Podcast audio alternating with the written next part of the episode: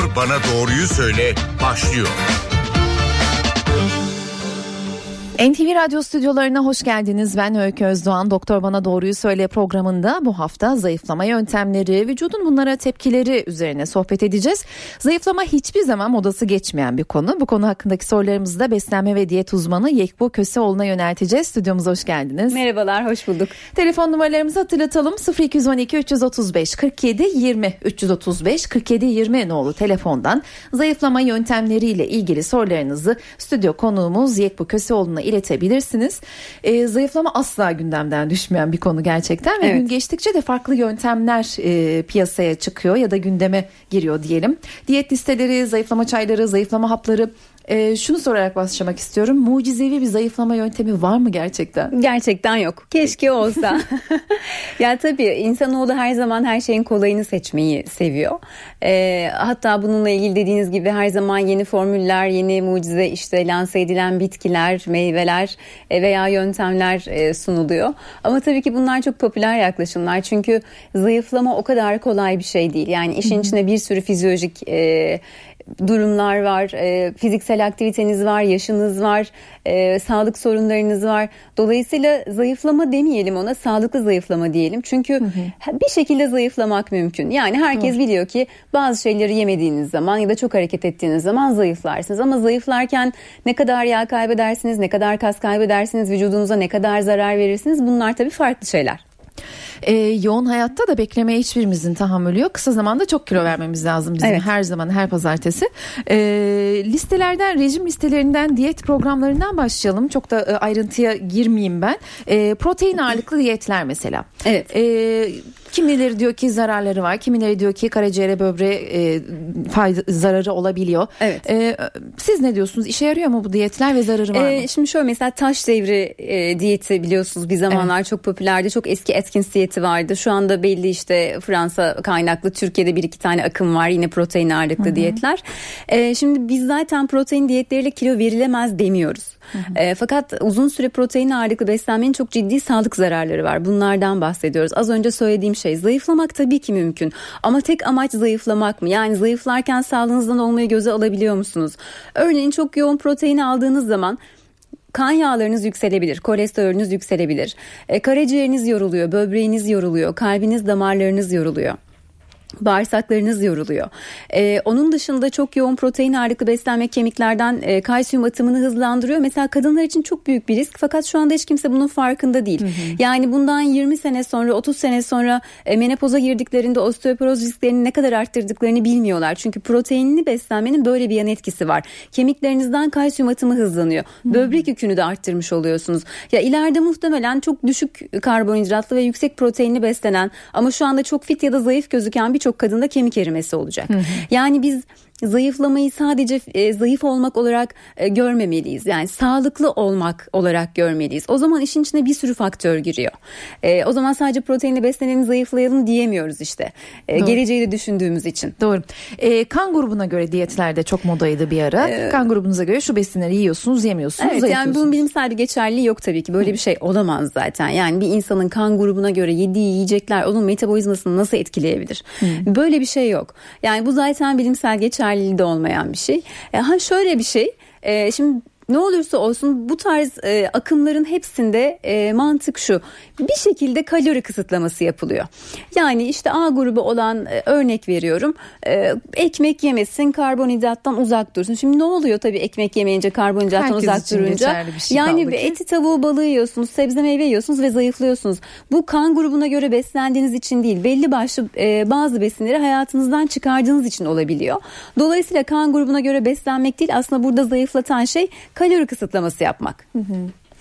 E, tek tip besin yiyerek diyet yapıyoruz bir de. Sırf sebze yiyorlar, sırf meyve yiyorlar. Evet. E, hepsinin cevabı aynıymış gibi geliyor aslında ama Aha. özellikle sormak istiyorum. Bunun da herhalde bir takım zararları var. Tabii şöyle. E, şimdi dönemsel iki gün, üç gün e, tek tip besinle beslenmekten bahsetmiyorum tabii ki burada. Uzun dönem e, işte haftalarca, aylarca, belki yıllarca tek tip besinle beslenmekten bahsedelim. Yoksa hani iki gün üst üste sebze yediğiniz için ya da üç gün üst üste protein ağırlıklı beslendiğiniz için hemen sağlığınız bozulmuyor tabii ki.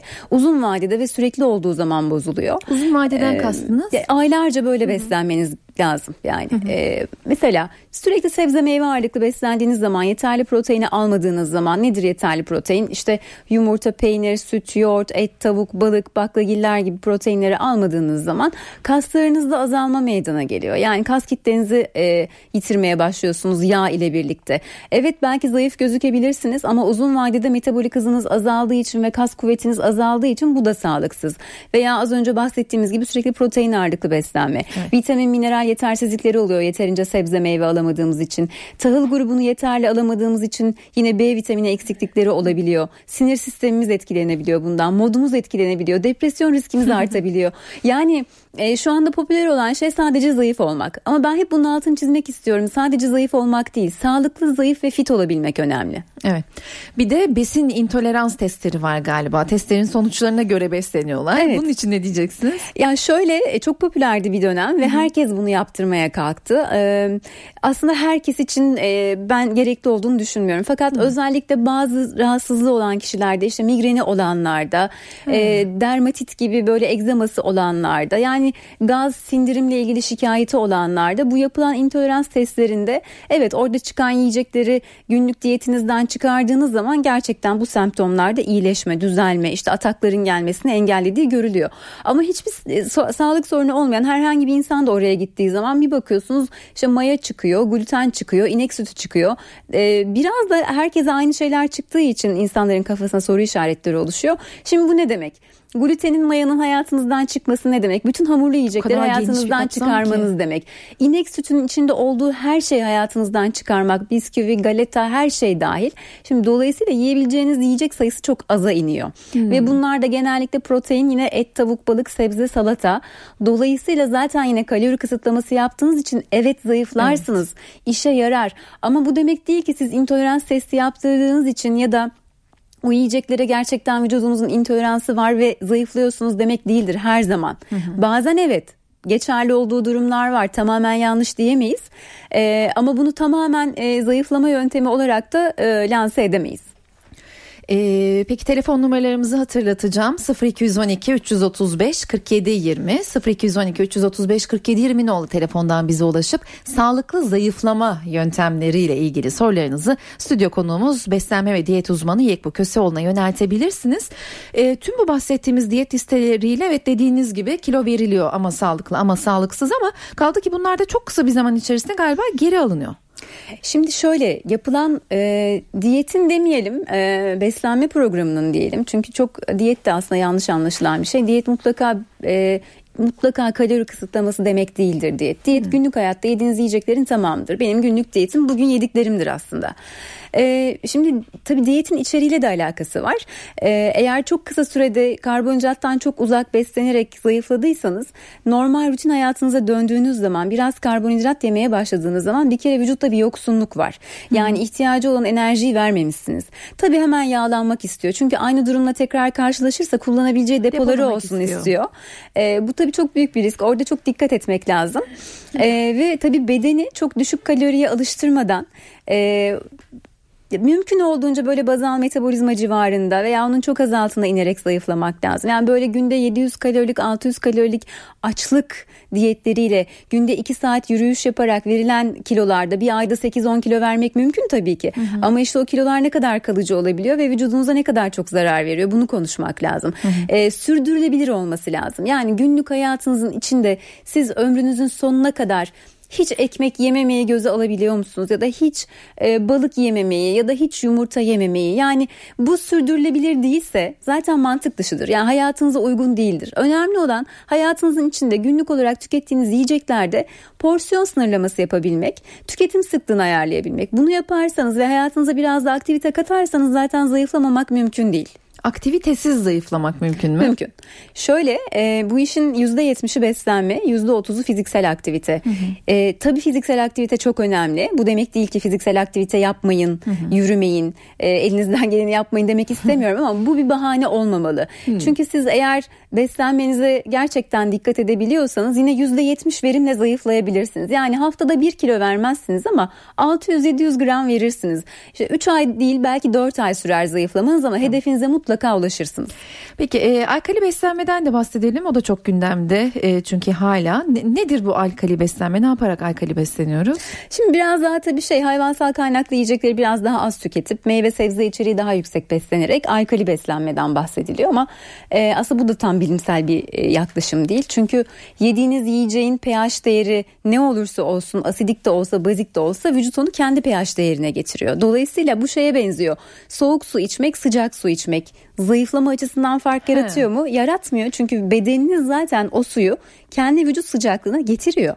Ee, yani sıcak su içtiğimiz zaman nasıl yağlarımız erimiyorsa zayıflayamıyorsak aslında alkali beslenmenin de zayıflama üzerine öyle bir etkisi yok. Şöyle bir etkisi var ama e, alkali beslenmede de temel işte mümkün olduğunca e, dediğim gibi sebze meyve ağırlıklı beslenmek biraz kalori kısıtlaması yapmak işte işlenmiş gıdalardan uzak durmak beyaz undan uzak durmak Hı-hı. olduğu için aslında yine genelde bir kalori kısıtlaması yapılmış oluyor. Yani bazı şeyleri hayatınızdan çıkarıyorsunuz. Belki de rutin hayatta çok kullandığınız şeyler, yediğiniz şeyler bunlar ve bunlardan uzaklaşmak da sizi zayıflatıyor. Hı hı. Ee, sıcak su içmek zayıflatmıyor dediniz. Ee, şunu merak ettim. Sabahları ılık suya limon sıkın, yağ yakarsınız gibi bir yağ şey yakmaz, vardır. sadece bağırsaklarınızı çalıştırır, sindirim sisteminizi harekete geçirir. Sadece bu işe yarar. Hı hı. Ee, alkali sular ya da alkali damlalar da şu işe yarıyor. Hı. Zayıflama üzerine herhangi bir etkisi yok. Ee, ancak hazmı kolaylaştırıyor. Yani yemek sonrası böyle şişkinlik şikayeti olanlar, hazımsızlık şikayeti olanlar e, alkali su kullanabilir veya alkali damla kullanabilir. Ama zayıflatmaz bu. Hani ne için kullandığımızı bilelim ve ne işe yaradığını bilelim. Yoksa tabii kullanılabilir tercih meselesi. Peki ee, yanlış zayıflama yöntemlerinin vücuda verdiği zararlardan da bahsedelim. Ee, geçen haftalarda Konya'da internetten satın aldığı zayıflama e, çayı nedeniyle karaciğerinde evet. e, ilgili problem yaşayan hı hı. o genç kıza gelecek olursak e, zayıflama çayları zayıflatıyor mu bir kere? Önce onu Hayır. Hı hı. Şimdi hiçbir çayın tek başına ya da hiçbir karışımın tek başına zayıflatma özelliği yoktur. Böyle mucize bir karışım zaten yok. Ee, bu tamamen işte satan kişinin pazarlama stratejisi veya bunları öneren kişinin hayal gücüyle alakalı bir şey. Şimdi tabii doğada bazı bitkilerin bazı işlevleri var. Bazıları ödem atıyor, bazıları bağırsak çalıştırıyor. Ee, bazılarının iştah üzerinde biraz minimal etkisi var. Bazıları metabolizmayı hızlandırıyor. Ee, ama tek başına zayıflamak zaten bu kadar kolay olsa tüm dünyada obezite diye bir şeyden bahsediyor olmazdık eğer çay içerek zayıflayabiliyor olsaydık. Tabii. Şimdi çaylar, otlar, bazı karışımlar uzman kontrolünde e, gerekliyse destek olmak için kullanılabilir. Mesela çok ödeminiz vardır, vücudunuz çok su topluyordur. Siz zayıflama diyetinizi yapıyorsunuzdur, işte yürüyüş yapıyorsunuzdur ama hep vücudunuzda ödem vardır. Ödem atmak için bu çayı kullanırsınız. Bu çay zayıflatmaz sizi. Yaptığınız diyet ve egzersiz zayıflatır ama bu çay da ödem atmanıza yardımcı olur. Veya bağırsaklarla ilgili probleminiz vardır, bağırsaklarınızı çalıştırır. Ama tek başına hiçbir çayın ya da karışımın zayıflatıcı etkisi yoktur. Zayıflama tamamen enerji dengesidir, matematik hesabıdır. Tükettiğiniz, aldığınız yiyecek yiyeceklerle aldığınız kalori ve vücudun harcadığı kalori dengesidir. Dolayısıyla bunu dengelemeden ya da bunu çözmeden zayıflamak mümkün değil. Peki e, bu çayların vücuda verdiği zararı da az sonra telefonla yayınımıza konuk olacak olan dahiliye uzmanına e, soracağım. E, rezene ve funda yaprağından bahsedilir Ödem mesela. atabilir Hı-hı. funda yaprağı. Rezene çayı rahatlatan, işte uyku kalitesini arttıran, e, sindirim gaz sorunlarına iyi gelen bir çaydır. Yani böyle bir sürü çay var dediğim gibi. E, Melisa da mesela uykuya iyi geliyor. Hı-hı. İşte e, avokado yaprağı, mısır püskülü, kiraz sapı ödem atıyor. E, yani birçok etkisi var bazı bitkilerin ama ne için kullandığınızla ilgisi var ve tabii ki şöyle bir şey var. Ee, herkes doğal ya da bitkisel olduğu zaman bunu istediği kadar kullanabileceğini düşünüyor. Böyle bir şey yok. Bakın ilaçta da böyledir. Yani bir şey zehir de olabilir, ilaç da olabilir. Dozu önemlidir. Yani toksik olabilir bu bitki çayları da eğer yüksek dozda tüketirseniz. Ee, üstelik de bu çok kontrolsüz bir şekilde ve hani genellikle aktarlardan e, alınıyor. Bir kere hijyenik değil. Aktardan ne alırsanız alın ne olduğu hiç önemli değil. Özellikle böyle otlar, çöpler. Hı hı. Hiç değilse şunu yapın. Eve geldiğiniz zaman bir suya tutun. Sonra hı. tekrar kurutun. Yani soğuk suda bir şöyle tozunu, kirini akıtın. Yani üzerinde neler var bilemezsiniz ve Tabii sonuçta onları kay- içiyorsunuz yani direkt vücudunuza alıyorsunuz. Ee, işte mesela bu Konya'daki örnekte olduğu gibi belki karaciğerini çok çok zorladı. Toksik etki yarattı. Ee, o nedenle böyle bir şey geldi başına. E tabi bir de şöyle bir şey var. O kadar kontrolsüz satılıyor ki bunlar internette. Yani zayıflama paketleri, zayıflama çayları, zayıflama otları, zayıflama ilaçları. Dolayısıyla kontrol mekanizması olmadığı için bunların içinde ne olduğunu da bilemeyiz. Yani aktarlarda da kesinlikle paketlenmiş ürün almayın. Yani poşetlenmiş bir şekilde paketlenmiş ürünün içinde ne olduğunu kim denetleyebilir? Tabii. Dolayısıyla yani bunları alırken kullanırken çok dikkat etmek lazım. Peki e, tam da o zaman yerinde zayıflama çayının ya da hapının ya da bantının e, vücuda metabolizmaya ne zararı olduğunu telefon e, hattımızdaki konuğumuza soralım. Memorial Hizmet Hastanesi Dahiliye Bölümünden uzman doktor Yavuz Öztürker yayınımıza hoş geldiniz. Merhaba, iyi yayınlar. Teşekkürler. E, nedir bu zayıflama çayının ya da zayıflama ürünlerinin, haplarının, otlarının vücuda e, zararı? Evet, öncelikle bütün dinleyenlere, bütün hastalara iyi Ramazanlar hmm, ve geçmiş olsun diyelim. Ee, burada tabii ilaçların ya da kullandığımız çayların, bitkilerin etkinliğini değerlendirirken e, başlangıca bir dönmekte fayda var. Yani kişiye bir e, hedef göstereceğiz. Bu hedef doğrultusunda da kişiyi ya da hastayı tedavi edeceğiz. Ya bu noktada aslında bu konunun bir tedavi olduğunun kişi tarafından bilinmesi lazım. E, tabii insan her türlü sorunun çözümü için basit, kolay, ulaşılabilir e, ve kolay uygulanabilir çareler arıyor. Bu noktada da işte bu bitki çayları, e, haplar veya benzeri e, tıbbi ilaçlar da dahil olmak üzere kilo vermek için e, tüketiciye ya da hastaya bu yönden e, cazip geliyor. Yani size kolaylıkla ulaşabileceğiniz bir bitki çayı öneriyoruz bu çayı için işte kısa sürede şu kadar kilo vereceksiniz deniyor. Aslında işin işte o kadar kolay olmadığı nitekim tarafından e, son derece biliniyor.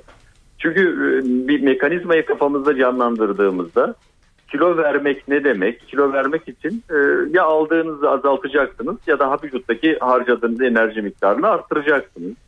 Bu tür bitkiler, bu tür çaylar ve ilaçlar bu mekanizmalar üzerinden etki ediyor vücuda. Hı hı. Tabii bu mekanizmalar üzerinden etki ederken de bunu sağlayan mekanizma vücutta hormonlarla kontrol ediyor, ediliyor. Ve biz bu hormonlara bir çeşit yalancı uyarılar gönderiyoruz. Yani bir şekilde beyni kandırmaya çalışıyoruz. Yani vücudumuzdaki açlık, açlık hissi ve tokluk hissi beyin tarafından e, vücutta salgılanan hormonlarla kontrol ediliyor. Bu ilaçlar da beyne bu kontrol mekanizmaları üzerinden sinyal gönderiyor. Hı hı. Mesela şöyle çok basit bir örnek verecek olursak işte noradrenalin denilen bir hormon salgılayarak beyindeki doyma merkezine aa yeter ben doydum artık e, sinyalini gönderiyor vücut. Biz yeme alışkanlığının dışında kullandığımız ilaçlarla ya da bitkilerle bunu sağlamaya çalışıyoruz. Fakat bunu uygunsuz sağladığımızda ciddi kalp problemleri, kalp ritim problemleri, tansiyonda ani fırlamalar gibi hayatı tehdit edebilecek, ani ölümlere neden olabilecek yan etkilerle karşılaşıyoruz. Peki çaylar... Tabii, Pardon buyurun. Çaylardan ve bantlardan e, bağımsız olarak tüm bu bahsettiğimiz tek tip besinler alkali beslenme kan grubuna göre diyet, protein ağırlıklı rejim bunların da vücuda bir takım zararları var öyle değil mi? Tabii ki. Şimdi bakın insan vücudu büyük bir denge içerisinde yaşayan, hayatını idame ettiren bir e, yapı. E, bunu tek bir yönden ele almak mümkün değil bunun dediğim gibi bir tedavi olduğunu kabul edersek en başta aslında çok basit bir iş kilo vermek ama uygulaması aylar yıllar süren bir yaşam şekli değişikliğinden bahsediyoruz. Yani e, alın size bir kutu çay verdim ve bu çayla 10 kilo zayıflayacaksınız. Aslında bu bir tedavi değil. Diyelim ki bu çayı içerek kilo verdiniz. Burada karşılaştığımız temel sorunlardan bir tanesi de aslında en önemli yan etkilerden bir tanesi de tedaviyi bıraktığınız andan itibaren kilo veren kişilerin yaklaşık %95'inin hızla bu kiloyu, kiloyu tekrar aldığını görüyoruz. Hı hı. E, bu da bizi zaten tedavide ciddi bir başarısızlığa götürüyor. E, bunun dışında tabii vücuttaki birçok organı işte karaciğeri, böbreği, kalbi, vücudun su ve tuz dengesini, yağ dengesini her şeyi etkileyerek e, çözüm üretmeye çalışıyor bu ilaçlar. Tabii kısa vadede fark edilen ya da fark edilemeyen birçok yan etkisi oluyor. Ama Kilo fazlalığı bir hastalıktır. Kilo fazlalığı bir tedavi gerektirir. Tedavi içinde bugünden yarına bir günlük, iki günlük, bir aylık değil, bütün bir yaşam boyunca bununla mücadele etmek daha gerçekçi olacaktır. Onun için de oluşabilecek yan etkiler göz önüne alındığında e, kilo vermek evet güzel e, ama kilo verirken karşılaşacağımız ciddi sağlık sorunları başımıza çok daha büyük işler açabiliyor. Peki son olarak e, çok kısa şunu da soralım. Zayıflama sürecinde sağlıklı bile e, olsa bu zayıflama süreci e, kişinin nelere dikkat etmesi gerekiyor? Bir yandan Şimdi, rejim yaparken bir yandan da şunu mutlaka yapın dediğiniz neler var? Evet şimdi en başta birinci maddemiz şu. Biz karşımıza gerçekçi, reel bir hedef koyalım. Yani kişiye şunu söyleyelim. İşte ilk 6 ay, ilk 1 yılda toplam kilo ağırlığınızın %5'i 10'a kadar kilo vermek sizin için en ideali. Ben hastalarıma şunu söylüyorum. Örnek vereyim 100 kilo bir hasta. Ya her ay yarım kilo zayıflasan bir yılda 6 kilo eder 5 yılın sonunda 30 kilo zayıflamış olur. Bu senin için yaşam kaliten için çok daha önemli. Yani biz 5 yıl sonrasını 10 yıl sonrasını bile hesaplamalarını istiyoruz hastalarımızdan. Çünkü bu bir kısa vadede ve uzun vadede oldukça önemli. Hı hı. Ve mekanizma aslında söylediğim gibi çok basit. Yani ya aldığınızı azaltacaksınız ya da harcadığınızı arttıracaksınız. Ee, günlük e, diyetinizden yaklaşık 400-500 kaloriyi azalttığınızda bu e, size haftalık yaklaşık yarım kilo kadar kilo vermenize fayda sağlıyor. Sadece kalori azaltmak ile.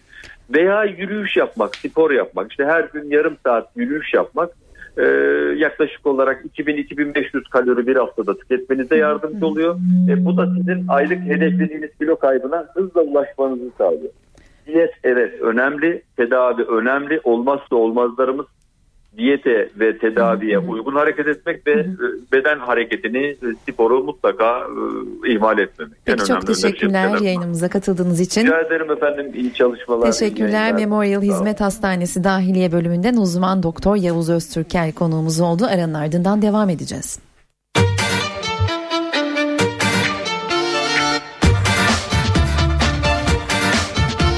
Doktor bana doğruyu söyle devam ediyor.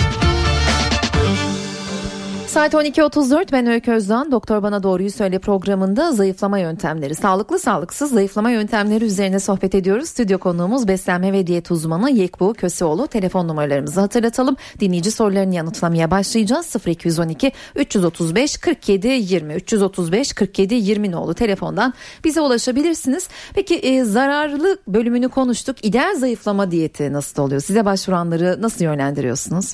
Şimdi bir kere her şeyden önce e, son 6 ay veya bir sene içerisinde yapılmış kan tahlilleri, doktor görüşmeleri varsa o dosyasını istiyorum. E, doktorunun teşhis ettiği herhangi bir vitamin, mineral eksikliği var mı, kronik bir hastalığı var mı, bu tiroid hastalıkları olabilir, diyabet olabilir, insülin direnci olabilir. E, buna göre bir yol izliyorum tabii ki. Hı hı. Bir de tabii kişinin e, genel olarak e, kişisel bilgilerini alırken mutlaka beslenme alışkanlıklarını öğreniyorum. Yani yatış saati, kalkış saati, gün içerisindeki öğünleri, öğün atlaması, gün içerisindeki tükettiği sıvılar, işte tercih ettiği yiyecekler, tuz tüketimi bunların hepsini aldıktan sonra e, aşağı yukarı zaten bir insanın günlük hayatının kaç kaloriyle geçtiğini, genel alışkanlıklarını anlamış oluyorsunuz. E, tabii ondan sonra hem kişinin hayatına uygun e, uygulanabilir, e, yapabileceği ama bir taraftan da yapabileceği derken tabii ki bir enerji kısıtlamasını da yapmak gerekiyor ki kilo verebilsin. E, orta yolu bulacağımız bir beslenme programı hazırlıyoruz. Daha sonra da tabii bunun takibi, e, işte her hafta geldiğinde tekrar vücut analizinin yapılması, yağ ölçümü, kas ölçümü, ne kadar yağ kaybettik, ne kadar su kaybettik. Yeni haftanın programını ona göre düzenlemek. Yani eğer az yağ kaybettiysek biraz daha yağ kaybını arttıracak bir program. Eğer ödem varsa ödem atıcı bir program gibi düzenlemeler yaparak e, hafta haftalar boyunca takip etmek kişinin ihtiyacına göre 4 hafta, 8 hafta, 12 hafta bazen bir sene değişen bir aslında şey süreç var önümüzde. Oluyor. Evet. Peki dinleyicimiz var telefon hattımızda. Merhaba yayındasınız. Sorunuzu dinliyoruz. Merhaba. E, ben Adana'dan arıyorum. Buyurun.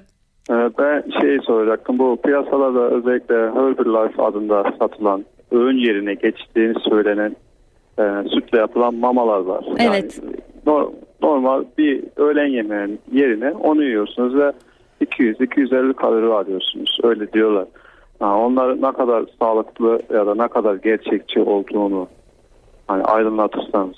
Tabii evet. hemen söyleyeyim. Şimdi az önce bahsettiğimiz gibi e, bir kere bunun uygulanabilir ve sürdürülebilir bir şey olması lazım. Yani hayatınızın sonuna kadar öğlen yemeklerini veya akşam yemeklerini ya da günün iki öğününü bu tarz mamalarla ya da karışımlarla geçiremezsiniz.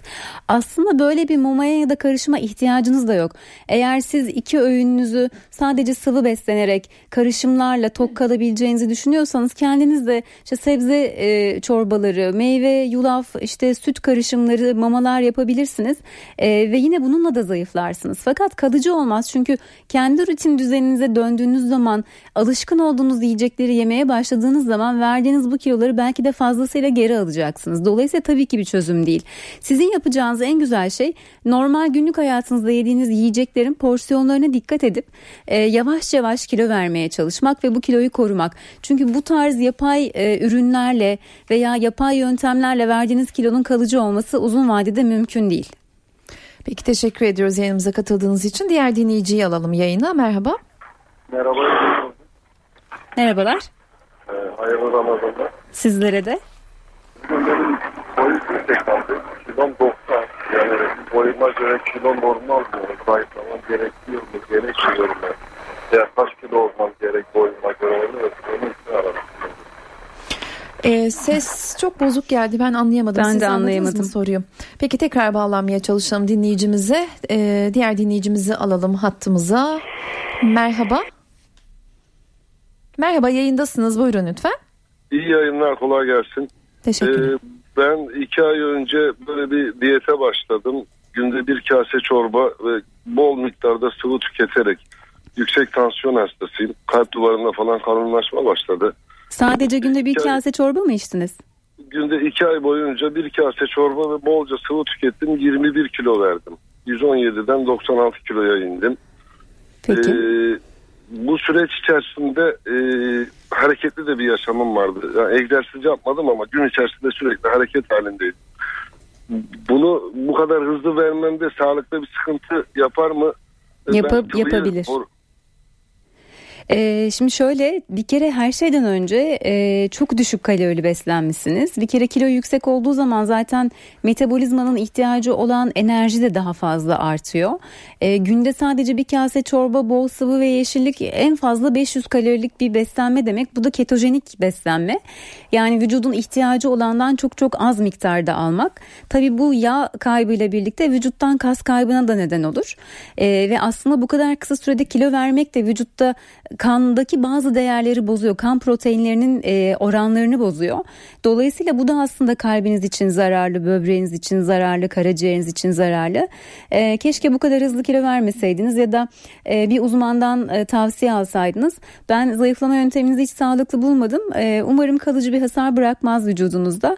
E, bundan sonraki kilolarınızı vermek için biraz daha günlük hayatınıza uygun her türlü besin grubunun içinde olduğu süt, yoğurt, et, tavuk, balık, sebze, meyve her şeyi yiyebileceğiniz ama kalorisi kısıtlı bir beslenme programını bir diyetisyenden almanızı tavsiye ederim.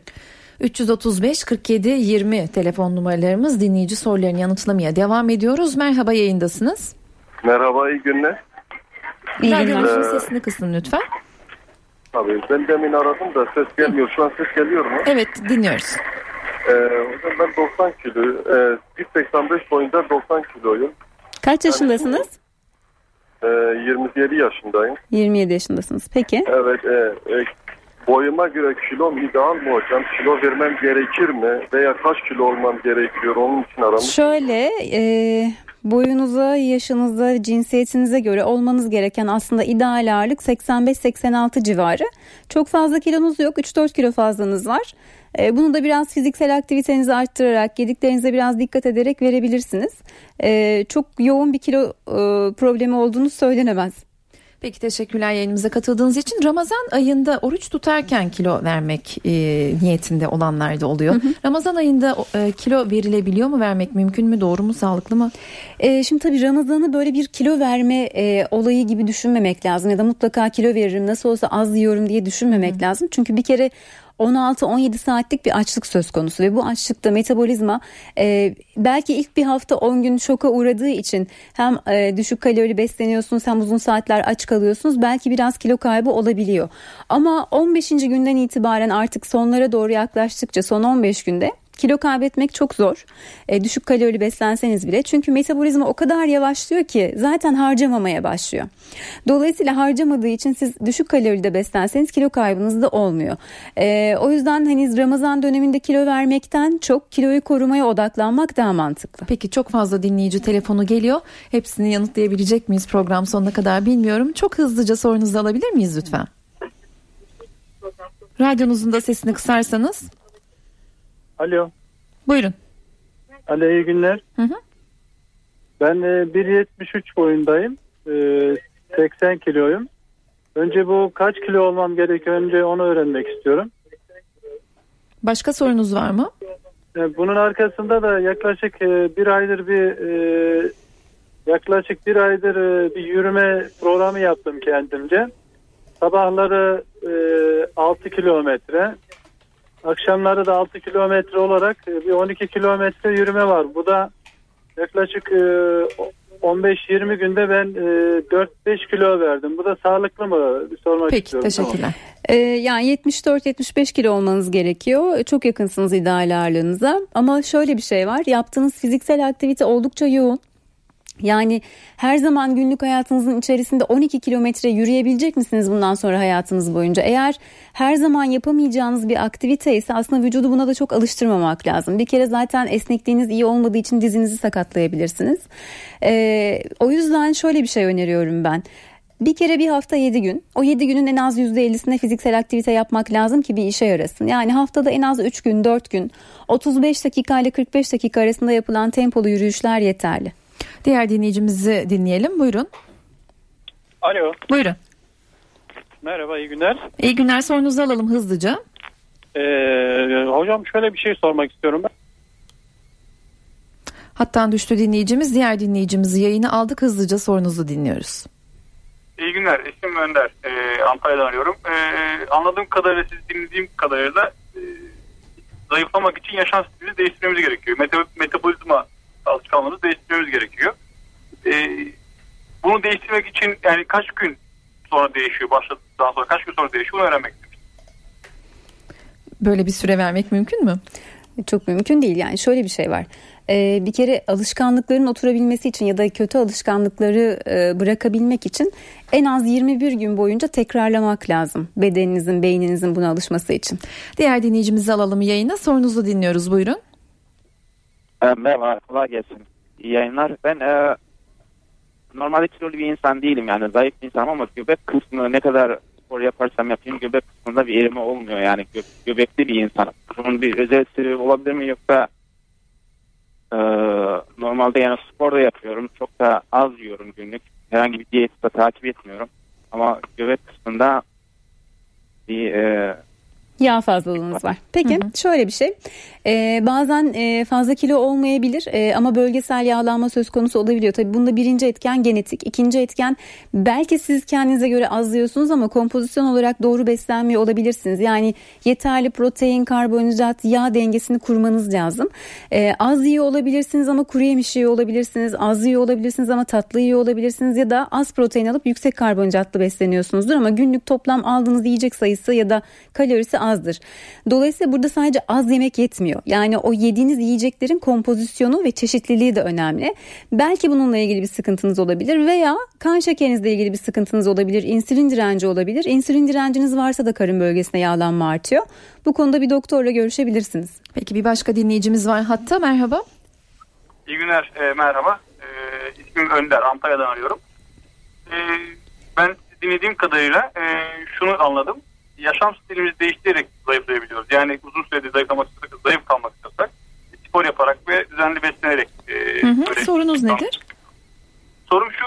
E, metabolizma hızımı ve metabolizma e, şeklimi nasıl değiş, kaç günde değiştirebilirim? Yani ne kadar sürede bu metabolizma hızını düzene sokabilirim? Biz demin bu soruya cevap verdik galiba dinleyicimiz hattan düştüğü halde e, 21 günde olabileceğini söylemişti. Yani kötü alışkanlıkları veya beslenme alışkanlıklarınızı değiştirmek için 21 gün boyunca doğru bir alışkanlığı yerine koyarsanız buna alışıyor bedeniniz ve beyniniz. Peki bir dinleyicimiz daha var hatta hızlıca sorunuzu alalım.